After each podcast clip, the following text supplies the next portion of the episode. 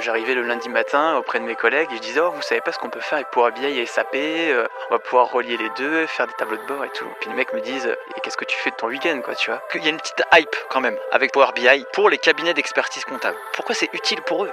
Et quand tu racontes l'histoire, c'est là où t'embarques les gens aussi, parce que c'est pas en leur présentant tableau Excel sur PowerPoint que les gars tu vas les capter en fait. Et je me rappelle bien qu'il m'a pris la, la, feuille et il me l'a balancé à la tronche. Quoi. Il m'a dit votre budget est faux. Avant de continuer cet épisode, je voulais vous parler de notre sponsor Regat. C'est un logiciel de comptabilité et gestion financière qui facilite la vie à la fois des cabinets et des entreprises. Pourquoi? Parce que c'est un outil qui va automatiser la majeure partie des processus, des flux que vous allez avoir à traiter en comptable opérations avec les fournisseurs, opérations avec les clients, transactions, notes de frais, gestion budgétaire. Franchement, je vais pas en faire des caisses. Je vous invite simplement à aller en barre d'infos de cet épisode, aller sur le site Regat, demander une démo. Vous allez voir que cet outil va vous faciliter la life dans la production de votre comptabilité et vous pourrez, grâce à ça, analyser vos chiffres beaucoup plus vite pour prendre des décisions qui feront progresser votre entreprise. Sur ce, bon épisode.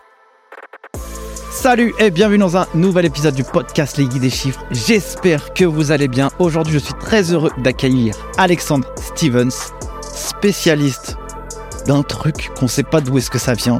Ça s'appelle Power BI, ça s'adresse aux professionnels du chiffre. Nous allons faire une grande masterclass pour voir bah, un peu qu'est-ce que c'est que ça comment ça peut aider les entreprises, comment ça peut aider les cabinets d'expertise comptable. Et puis on va faire un petit, euh, une petite revue, évidemment, sur ton parcours pour savoir qui tu es et comment ça se fait que tu es arrivé dans cette industrie. Mon cher Alexandre, bienvenue sur le podcast. Comment vas-tu? Ça va très bien, merci. Euh, merci pour l'invitation. Je suis ravi d'être ici. Avec plaisir. On va passer un bon moment. Naturellement, mes chers amis, si ce genre d'épisode vous fait kiffer, eh bien, n'hésitez pas à me le dire en commentaire là, puisque ce podcast, il est aussi en vidéo. En commentaire, balancez les likes et les 5 étoiles sur les différentes plateformes. Ça fait naturellement toujours plaisir. Alors, mon cher Alexandre, est-ce que tu peux te présenter aux auditeurs du podcast Les des chiffres? Oui, bien sûr. Donc, je m'appelle Alexandre Stevens, euh, j'ai 27 ans. J'habite à, la Seine-sur-Mer, donc euh, à 5 minutes de la plage. donc, avec le temps qui fait, euh, on est plutôt bien ici. Mais je vais reprendre un peu depuis le début moi, quand, depuis tout petit, j'ai toujours aimé euh, la gestion. Tu vois, je savais que j'aimais bien, bien jouer au Monopoly, toujours jouer un peu avec les billets, les trucs. J'aimais bien la gestion. Même dans les jeux vidéo, il y avait toujours une part de, gestion. Tu vois, moi, j'ai joué à, Travian. Je sais pas si tu connais. Euh, c'est un logiciel par navigateur, mais qui date maintenant, tu vois, et c'était pareil, c'était de la gestion des ressources, tu voilà, bref. Mais je savais qu'en métier, je voulais faire vétérinaire à la base. Donc euh, j'ai fait donc mon parcours euh, scolaire euh, du coup au collège, lycée, etc. J'ai voulu faire la S du coup pour prétendre être vétérinaire. Et on m'a dit que j'avais pas le niveau suffisant en maths. Tu vois, et je rebondis un peu avec un post que tu avais fait sur LinkedIn il n'y a pas longtemps, comme quoi voilà, ben, on n'a pas besoin d'être très bon en maths pour être financier. Et donc c'est un peu ce qui s'est passé, donc on m'a refusé la S, on m'a dit iras en ES, et puis j'ai dit non, j'irai en STMG. Parce qu'il y avait une part, voilà, j'avais le management et la gestion qui me plaisait en fait d'un point de vue extérieur. Hein, quand tu, tu, à cet âge-là, tu sais pas trop. Hein. Donc je suis parti là-dedans, STMG, et puis là j'ai découvert euh, management, gestion financière, et je me suis éclaté, je me suis régalé. J'avais 18 de moyenne, enfin tu vois, vraiment, je, kiffais le truc. Donc naturellement, tu vois, je me suis présenté, je me suis dit, bah je vais continuer, DCG, donc diplôme de comptabilité et gestion. Donc je suis parti à Amiens, alors moi je suis, à la base je suis issu euh, du nord de la France, près de Soissons.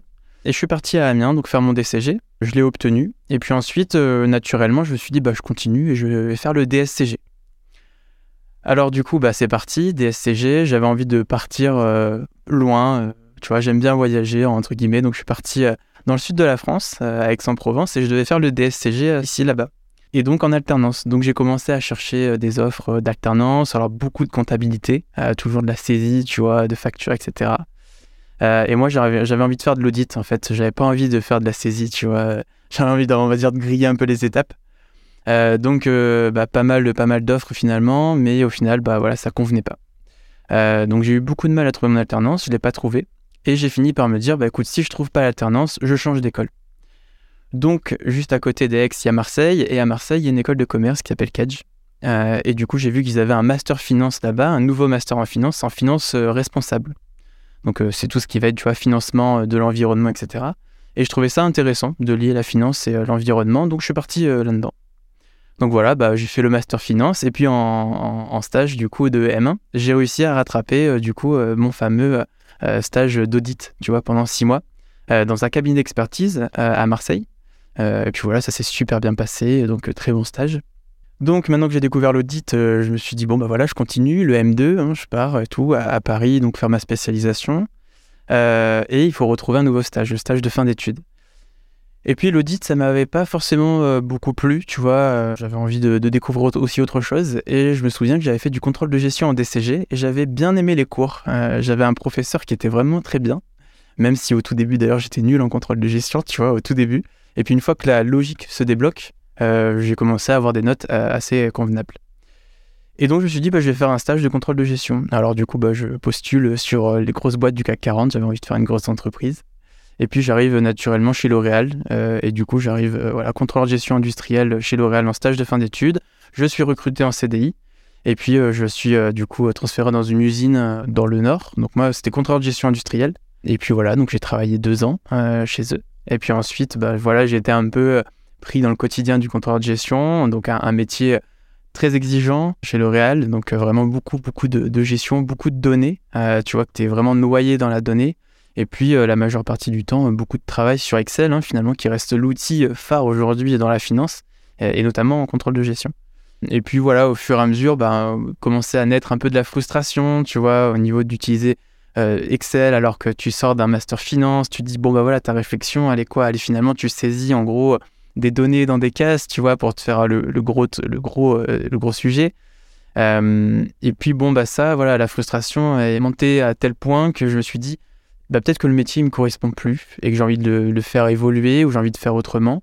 Euh, et donc je sais que chez L'Oréal, ils, ils, commençaient à utiliser Power BI. Et donc je me suis un peu euh, passionné par l'outil. Tu vois, j'ai commencé à l'utiliser chez moi euh, le soir en rentrant du boulot, le week-end. Et puis j'arrivais le lundi matin auprès de mes collègues et je disais, oh, vous savez pas ce qu'on peut faire avec Power BI et SAP, on va pouvoir relier les deux, faire des tableaux de bord et tout. Et puis les mecs me disent, et qu'est-ce que tu fais de ton week-end, quoi, tu vois Mais moi j'étais dans mon truc, quoi, j'étais passionné, j'aimais ça.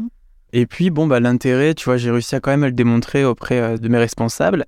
Et puis, j'ai pu quand même mettre en place un tableau de bord, mon premier tableau de bord de gestion, tu vois, hebdomadaire pour piloter l'usine au sein du coup du service.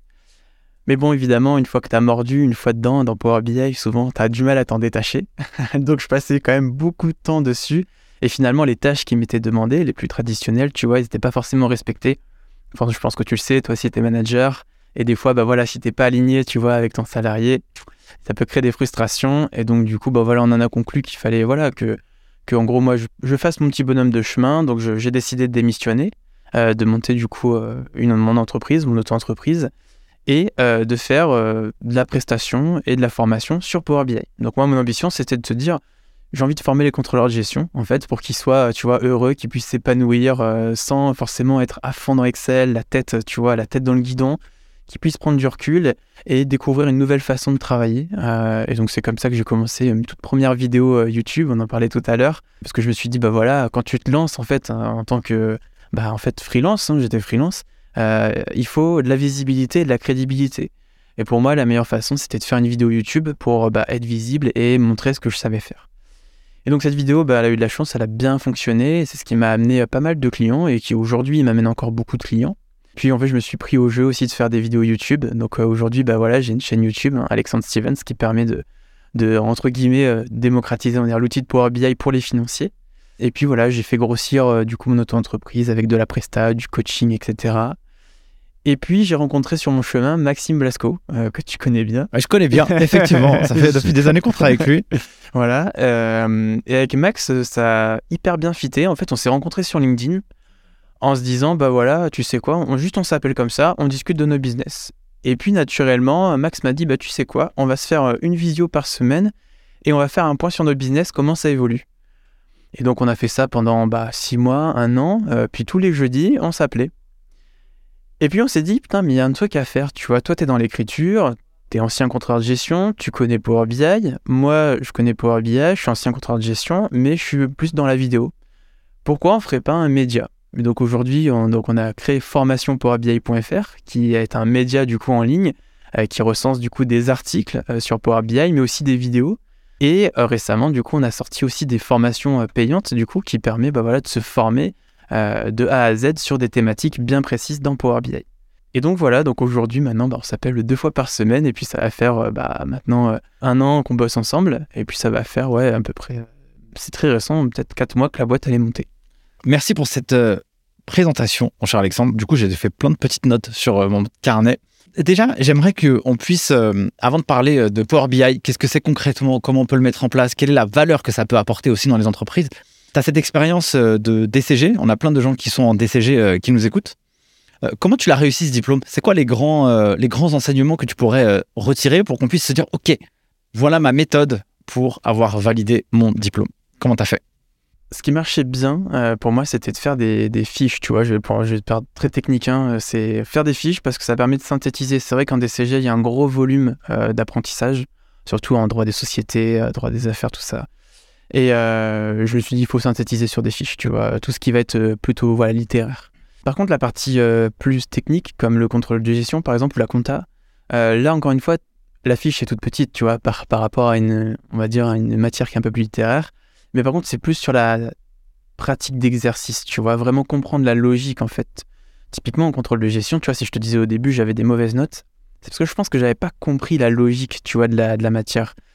Et en fait, il y a un moment donné où je me suis dit, bah, je prends du recul, tu vois, j'arrête d'être dans, le guidon, je, me, je, me, je, lis des choses sur le controlling, euh, euh, je lis des articles, etc. Et c'est comme ça d'ailleurs que je suis tombé, je crois que sur tes, sur tes vidéos, euh, même un peu plus tard, je pense que ça doit être vraiment fin DCG parce que je pense que tu as commencé en 2000, 2017. Ouais, bah voilà, bah c'était fin DCG, tu vois. J'ai fait 2014-2017. Et je suis tombé sur une de tes vidéos, pareil, sur le contrôle de gestion, le tableau de bord, etc. Et euh, l'idée, c'est de prendre du recul sur le sujet, tu vois, et pas de rester en fait sur ce que te dit le prof, tu vois. Et en prenant du recul sur le sujet, tu arrives à voilà, débloquer quelque chose et euh, au fur et à mesure, tu comprends. Mais voilà, il faut vraiment pratiquer, pratiquer et faire les exos, comprendre vraiment, tu vois. C'est beaucoup de travail en fait, euh, je pense, euh, sur, sur ces matières-là très techniques. Et après, la partie euh, fiche, tu vois, pour synthétiser et aller beaucoup plus vite dans l'apprentissage. Il y a un truc qui est intéressant, c'est que tu dis que tu avais un bon prof de contrôle de gestion qui a éveillé quelque chose chez toi. Qu'est-ce qui a fait que lui avait quelque chose de différent par rapport aux autres et qui t'a fait finalement passer de bah, tu as des mauvaises notes ou tu as des très bons résultats quoi? Eh ben, c'est quelqu'un qui avait aussi beaucoup de recul, tu vois, en fait, sur les choses. Euh, et c'est justement c'est ça qui fait que, ben, en fait, tu ne restes pas que dans la matière. Tu comprends, en fait, à quoi ça sert finalement le contrôle de gestion. Parce que c'est vrai que c'est abstrait au début dans cours. Tu te dis, bah voilà, tu vas comparer un prix, faire un mix produit, quantité, euh, tu vois, déceler, qu'est-ce qui, qui a varié dans ton chiffre d'affaires, la quantité, le prix, etc. Et quand tu comprends, en fait, euh, les sous-jacents, ce que lui va t'expliquer dans une entreprise, tu vois, concrètement, tu vois. Je te dis, bah voilà, j'ai une entreprise qui vend des bananes. Euh, le mois dernier, euh, j'ai fait euh, une moins bonne renta, mais pour autant, j'ai un chiffre d'affaires plus élevé, tu vois. Et en gros, faut l'expliquer.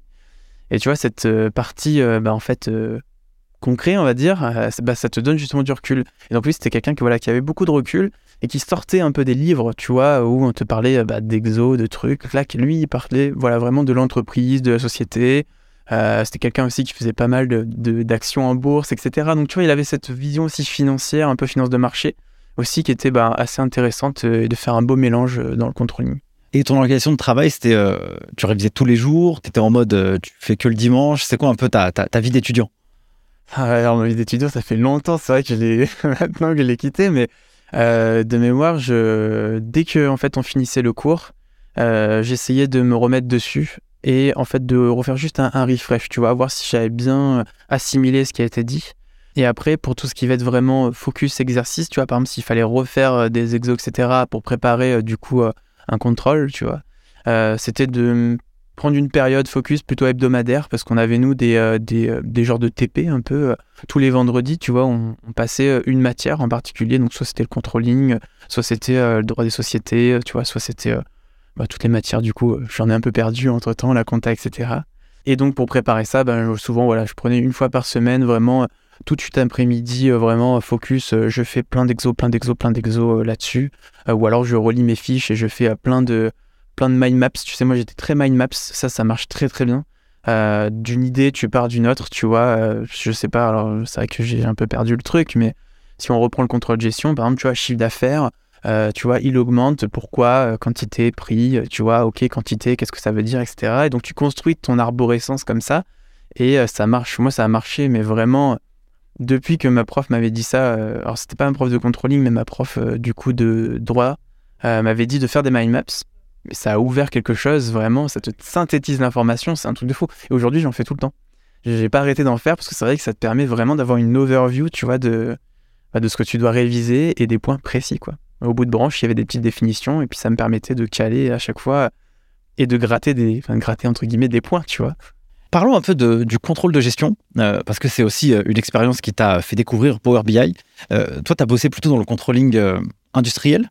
C'est quoi un contrôleur de gestion dans l'industrie? Comparativement, tu vois, aux services, au commerce. Est-ce que tu peux un peu raconter cette histoire? Ouais. C'est vrai qu'aujourd'hui, tu as plusieurs contrôles de gestion. Du coup, tu as le contrôle de gestion RH, tu vois, qui est vraiment focus sur la masse salariale. Donc, tu vas faire tout ce qui va être, tu vois, cotisation, salaire, etc., avec des projections, de dire, bah voilà, si, si j'ajoute un ETP à mon effectif, voilà, la projection, tu vois, fin d'année, etc. Tu as le contrôle de gestion commerciale, tu vois, qui va être plus, bah voilà, au niveau des marges, des affaires, etc. Et ensuite, le contrôle de gestion industrielle, qui lui est lié à la production, tu vois, avec les machines, la construction des, bah, ça dépend hein, quelle, quelle société tu as, mais par exemple, nous, on faisait euh, du coup euh, les shampoings et par exemple les aérosols aussi, on faisait beaucoup les aérosols. Et donc, euh, bah, dans le gestion industrielle, tu as toute cette matière première, tu as l'achat des matières premières, tu as les lignes de production, tu as le conditionnement et puis tu as le transport, tu as t'envoies.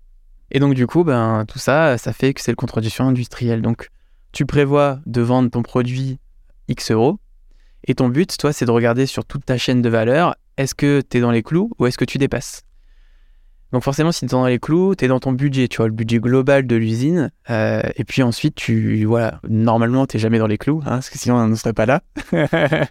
et donc, euh, bah, quand ça dépasse, voilà, tu dois l'expliquer. Euh, et donc, pour l'expliquer, tu as recours à la donnée, parce que c'est la donnée, finalement, aujourd'hui, qui alimente le métier. Sans donnée, il bah, n'y a, a, rien. Et la donnée alimente du coup euh, tout ce qui va être du coup budget et la comparaison. Voilà, et donc l'idée, bah, c'est de comparer ton réel et ton budget et puis de te dire, bah voilà, pourquoi j'ai pourquoi j'ai merdé et tu vas discuter avec les services, ceux qui sont sur le terrain, en disant, bah, qu'est-ce qui s'est passé, pourquoi on a euh, loupé, euh, par exemple, je sais pas moi, trois palettes de condi, ça nous a fait une petite perte.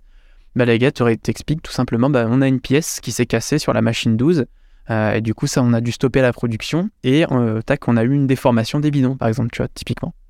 Donc c'est des trucs très concrets, tu vois. Et en fait, quand tu es au cœur de la prod, enfin moi, j'adore ça, tu vois. Enfin moi, je suis, issu d'une famille d'ouvriers, tu vois. Peut-être que c'est ça, tu vois, mais, mais j'adore ça, quoi. Voir des, des, chaînes de production défiler, c'est pour moi, c'est un, rêve de gosse, tu vois. Je sais que plus tard, tu vois, dans, dans 5-10 ans, pour moi, mon objectif, c'est de reprendre une entreprise.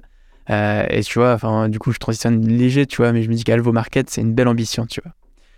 Et donc voilà, donc en gros c'est ça aujourd'hui le, controlling, c'est vraiment voilà, contrôle de gestion industrielle, c'est vraiment piloter une usine et c'est lié à la prod. Concrètement, euh, toi, est-ce que tu aurais un, petit retour d'expérience à nous partager? Un contrôleur de gestion qui est que dans ses chiffres et que dans son tableau Excel, ça va pas le faire, tu vois. Et c'est bien d'aller aussi sur le terrain, aller regarder avec ses propres yeux. Est-ce que tu pourrais raconter une petite expérience que tu as vécue euh, chez L'Oréal? Du coup, euh, peut-être que tu as été dans une usine, peut-être que tu as regardé de tes propres yeux certaines choses qui ont permis bah, d'expliquer des chiffres ou alors euh, peut-être de réajuster des prévisions. Hmm. Quand j'ai compris qu'en fait c'était le, on va dire le contrôleur de gestion, tu vois, le, plus gentil et le plus sociable, tu vois, qui allait avoir le maximum d'informations, je l'ai compris. Je me suis dit en fait, il faut pas du tout rester derrière son bureau et derrière les chiffres. Et effectivement, il faut en fait discuter avec les services, euh, tu vois. Et ça commençait par en fait, moi tous les matins, je passais dans tous les bureaux administratifs, tu vois, et je disais bonjour et je discutais. Et c'est pas qu'il y avait un intérêt derrière, tu vois. C'était vraiment que bah, moi, j'ai toujours aimé euh, discuter avec les gens, échanger sur leur week-end, ce qu'ils font, etc. Et euh, il n'y a jamais eu un intérêt particulier, tu vois.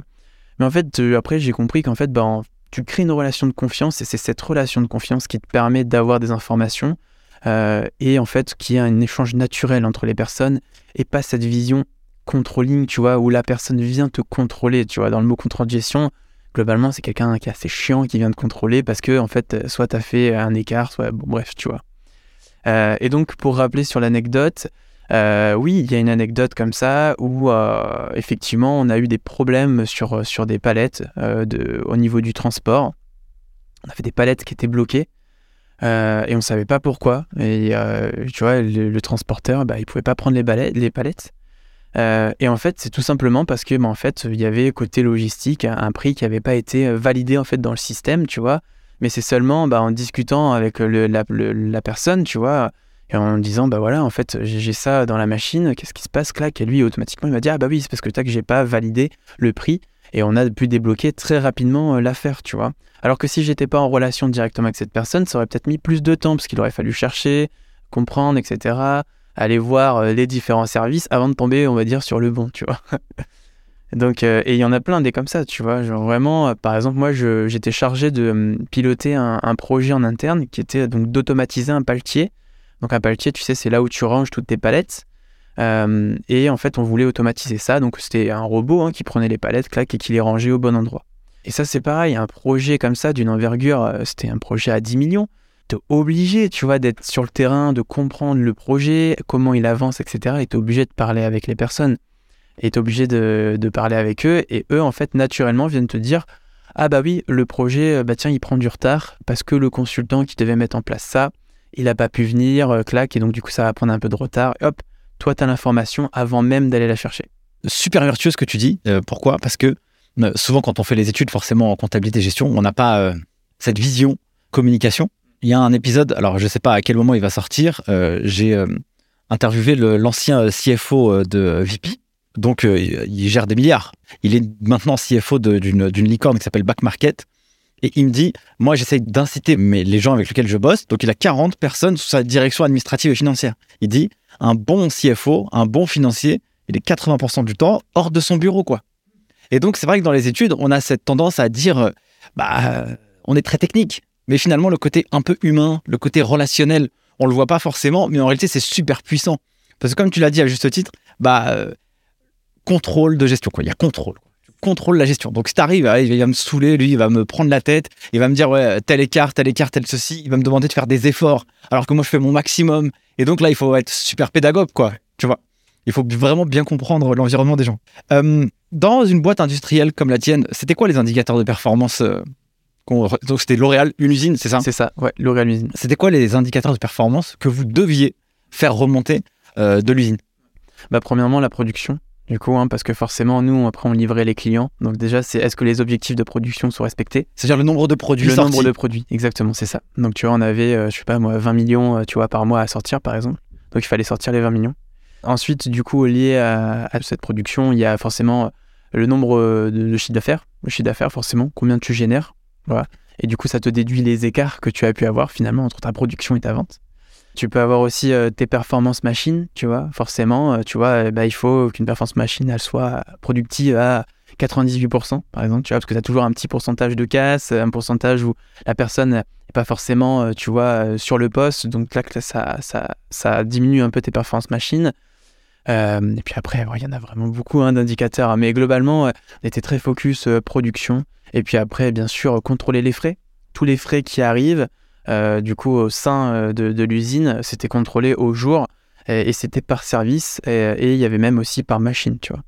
Quand tu dis euh, la l'activité de la machine, c'est en gros, il faut qu'elle tourne H24, quoi. C'est un peu ça dans l'idéal, c'est ça. voilà, dans l'idéal, c'est faut qu'elle soit à, à, son maximum et son potentiel. Mais comme tu l'as dit, bah, des fois c'est pas possible parce que quelqu'un est malade, parce que ça a cassé, donc on peut pas la faire tourner au max. Merci Alexandre pour toute cette partie-là, c'est très cool.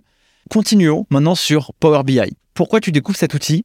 En quoi tu le trouves bien? Déjà, c'est quoi ce machin, tu vois? C'est quoi ce machin? Bah ouais, bah écoute, c'est une très bonne question. Power BI, c'est un logiciel qui est assez récent. Euh, tu vois, il doit avoir 5 ans, 6 ans. Et encore, il évolue. Donc du coup, avant, ça s'appelait Power PO. Tu vois, il y avait un petit mélange. Bon, aujourd'hui, c'est Power BI. Euh, et globalement, ce logiciel, c'est un logiciel pour visualiser des données. Ça peut être n'importe quelle donnée. Et euh, on en fait on va dire, une utilisation un peu dérivée, qui est du coup de créer des tableaux de bord de gestion, par exemple, tu vois. c'est notamment moi ce que je fais. Mais globalement, c'est un logiciel, tu vois, qui te permet en fait de collecter, traiter et analyser la donnée. Voilà. Donc tu peux aller chercher pas mal de données, tu peux aller chercher des données, euh, un simple fichier Excel par exemple qui serait stocké sur ton PC, que tu as envie d'analyser, ça peut être par exemple ta comptabilité, ça peut être aussi euh, des bases de données. Par exemple, tu vois, typiquement, euh, chez, chez, chez L'Oréal, tu vois, par exemple, bah, c'est des bases de données. Hein. On a un ERP, donc tu te connectes dessus, tu charges la donnée. ça peut être, par exemple, aussi des extractions de, de bourse, par exemple, tu vois, sur Wahoo Finance. Tu te connectes direct, tu veux piloter un portefeuille d'actions, tu peux le faire. Voilà, n'importe quelle donnée, tu vas aller charger. Donc, à l'intérieur, tu as des connecteurs natifs, tu vois, qui te permettent, en fait, de te connecter très facilement euh, à, n'importe quel logiciel, entre guillemets, tu vois, typiquement bah, Penny Lane, hein, pour euh, citer un peu la, vidéo qu'on avait fait ensemble. avec Max. Mais globalement, c'est un logiciel en fait aujourd'hui qui te permet vraiment de visualiser la donnée, n'importe quelle donnée, mais surtout de façon, on va dire, sans coder, tu vois. Et aujourd'hui, il y a vraiment une émergence des outils, ce qu'on appelle no-code, tu vois. Et aujourd'hui, Power BI en fait partie.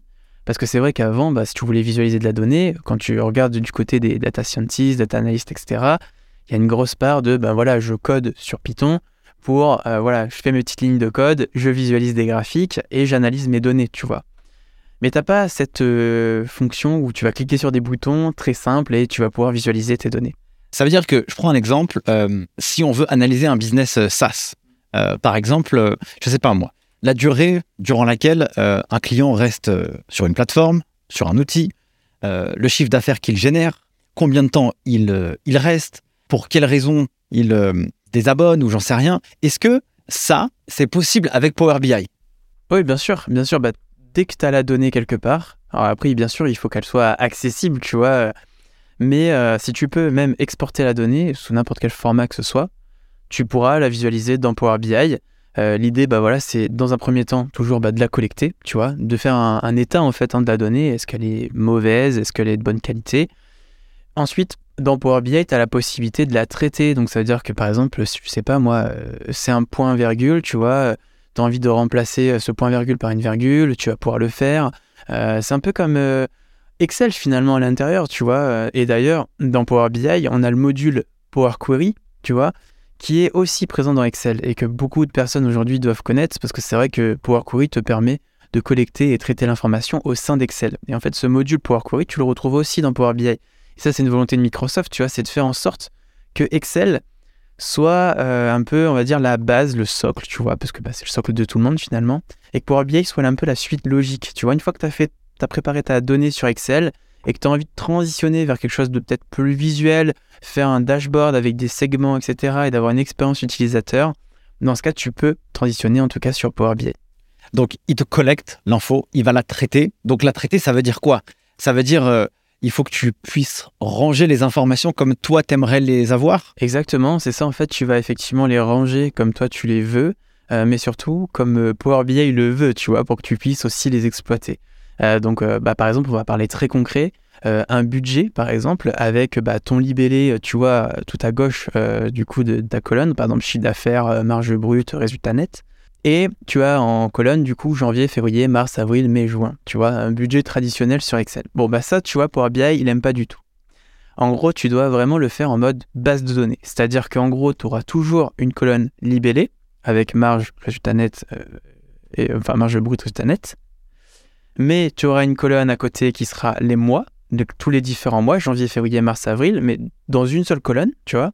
Donc en fait, tu auras une duplication, tu vois, tu vas avoir janvier, février à chaque fois pour marge brute, marge brute, janvier, marge brute, février, marge brute, mars.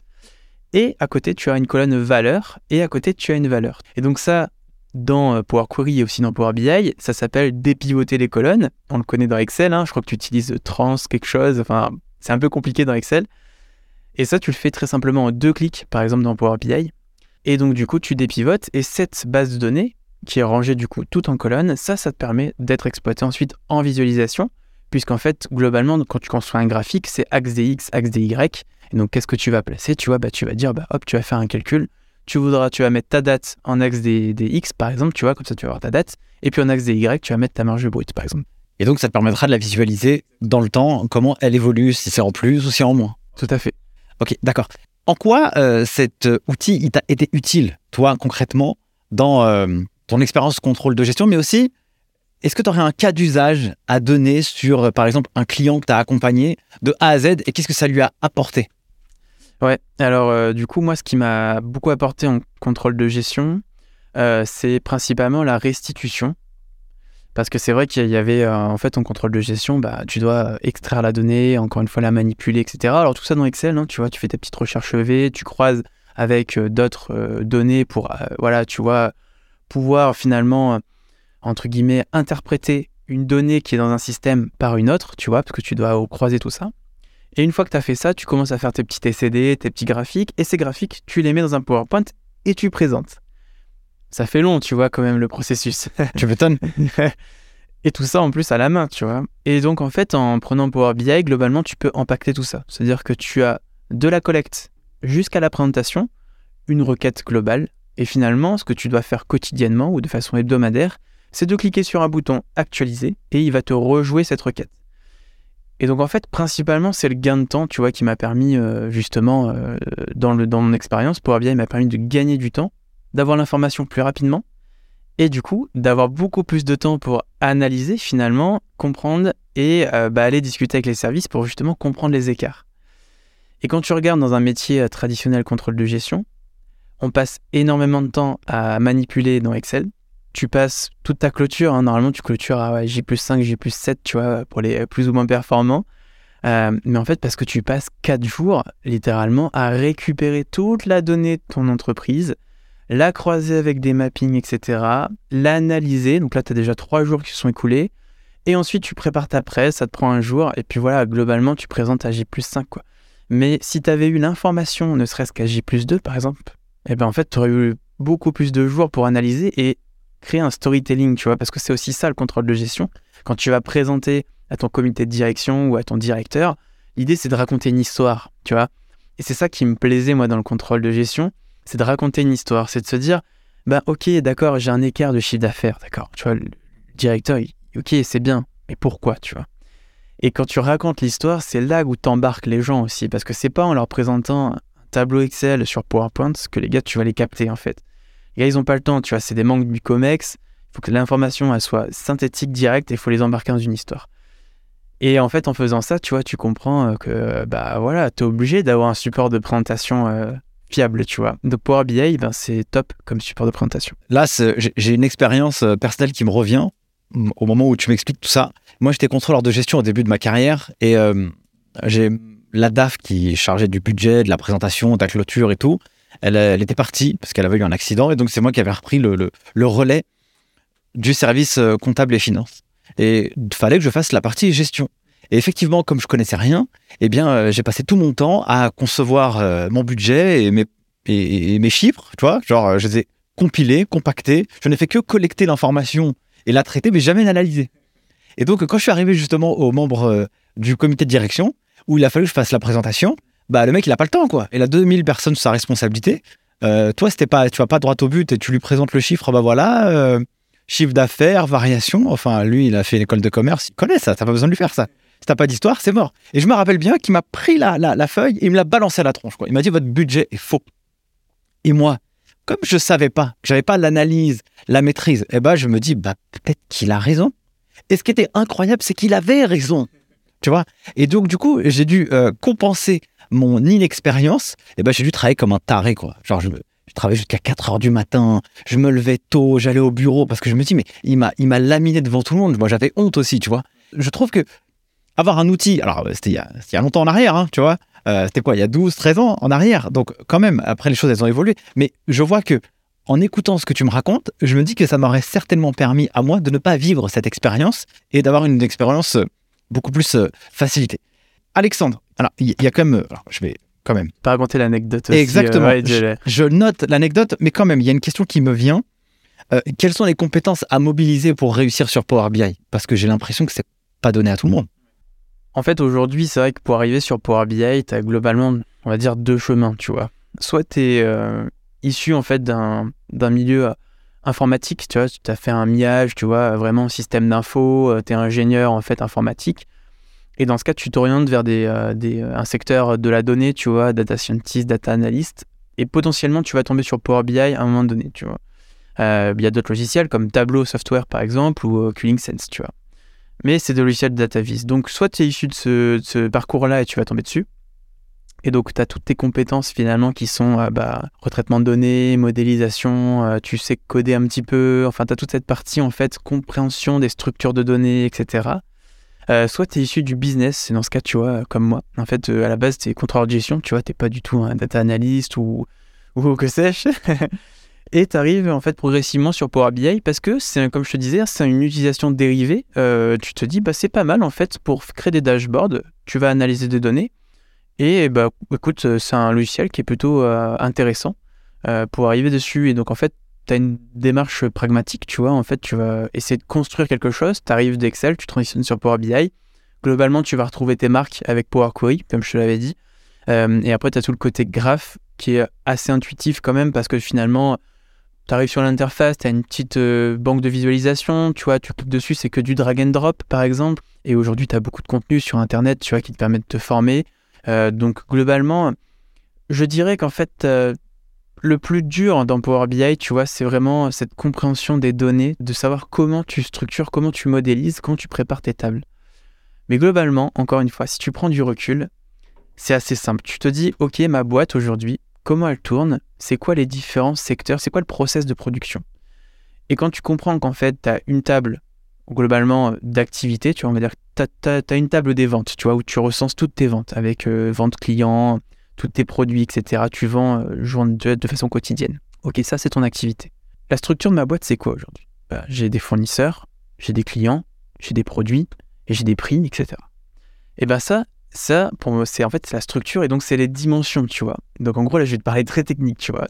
C'est qu'en fait, tu as une table d'effets qui est en fait ta table des ventes et une table de dimensions, du coup, qui est du coup les clients, les fournisseurs, les produits, etc. Et donc ça, en fait, c'est ce qui fait ta structure de ta boîte qui sont reliés sur ta table des ventes. Tu vois, je sais pas si c'est très clair, mais en gros, une fois que tu as compris ça, tu prépares tes petits euh, jeux de données tranquille et tu fais une connexion dans Power BI et ça te permet d'avoir ta structure. Et une fois que ta structure est saine, normalement, il n'y a pas de souci pour que tu puisses construire une belle application euh, sans trop de soucis.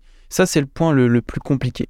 Maintenant, quand tu arrives sur euh, juste créer un dashboard, par exemple, très rapidement sur un seul jeu de données, c'est très simple parce que si ton jeu de données il est à minima assez propre, tu vois, tu as par exemple une extraction de tes comptes bancaires, par exemple, tu vois, avec un tag, c'est assez propre. Déjà, ton axe DX, il est déjà fait. Tu vois, si tu veux faire un top 5, par exemple, de tes euh, dépenses, tu vois, par exemple avec Conto, clac, euh, bah, direct, tu te mets en axe DX ton libellé, et puis tu mets ta valeur en axe DY, et puis ça y est, ton graphe, il est créé.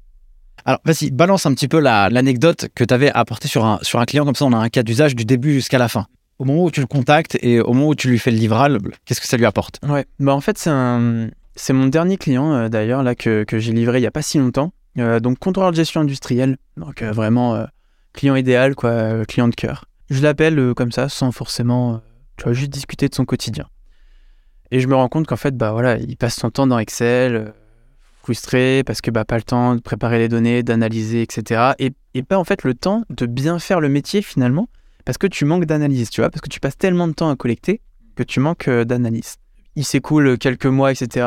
Il me rappelle et il me dit écoute, euh, voilà, j'ai envie de, d'automatiser un peu euh, justement mon, pilotage du budget par service. Est-ce que tu es chaud? Et je lui dis bah vas-y go, c'est parti. Donc je t'embarque du coup avec moi, donc on cadre le projet et tout, on discute bien de, ce qu'il veut, etc. Euh, de l'interface utilisateur, pour qui tu vois, voilà, tu veux l'application, ok pour le directeur, clac clac clac clac. On développe tout le projet ensemble, donc visio une fois par semaine, on cadre ensemble. Moi, j'aime bien faire des trucs, tu vois, visio une fois par semaine, euh, comme ça au moins on cadre, on avance, on sait que c'est dans la bonne direction.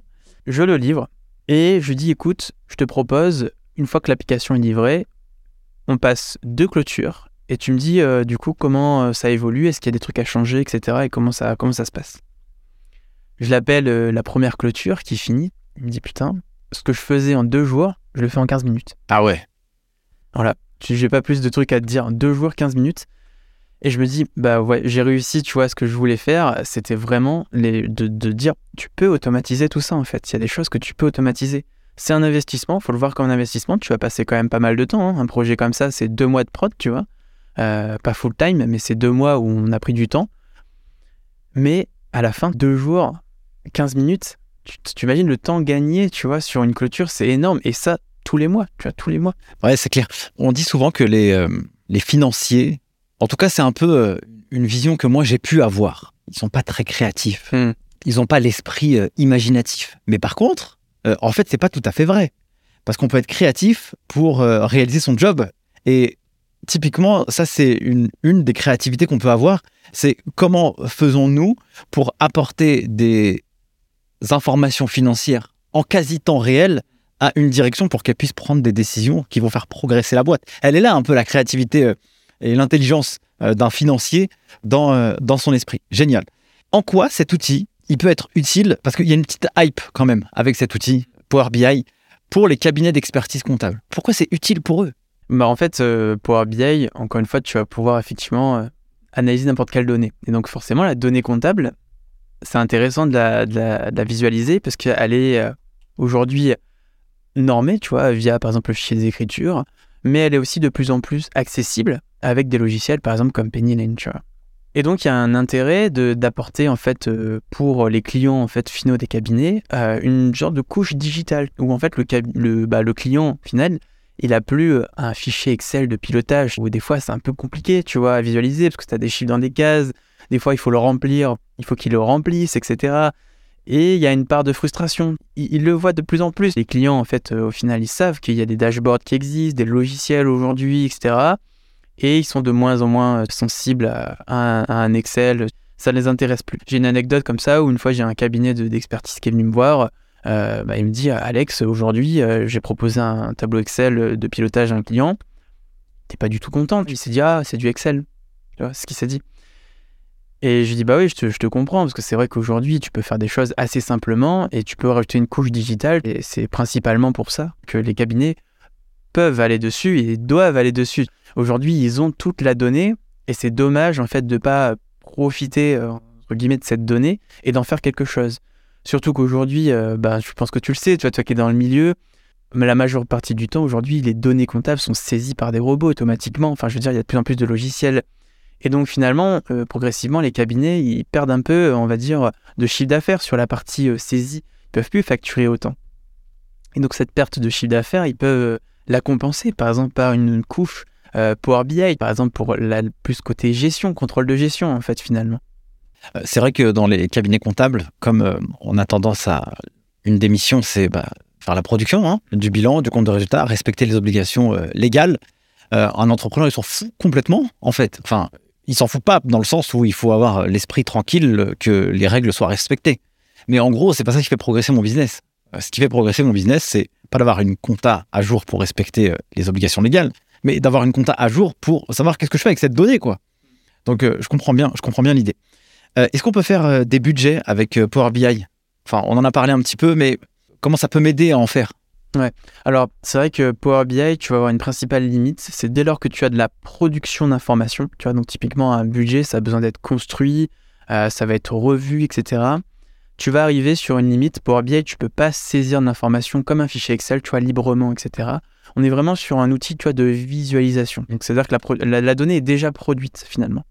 Tu peux trouver euh, des, petites, des petites astuces, tu vois, en intégrant comme euh, Power Apps par exemple, qui, euh, qui, euh, qui est un logiciel pareil qui fait partie de la, la- Power Platform avec Power BI, la Power Apps, Power Automate.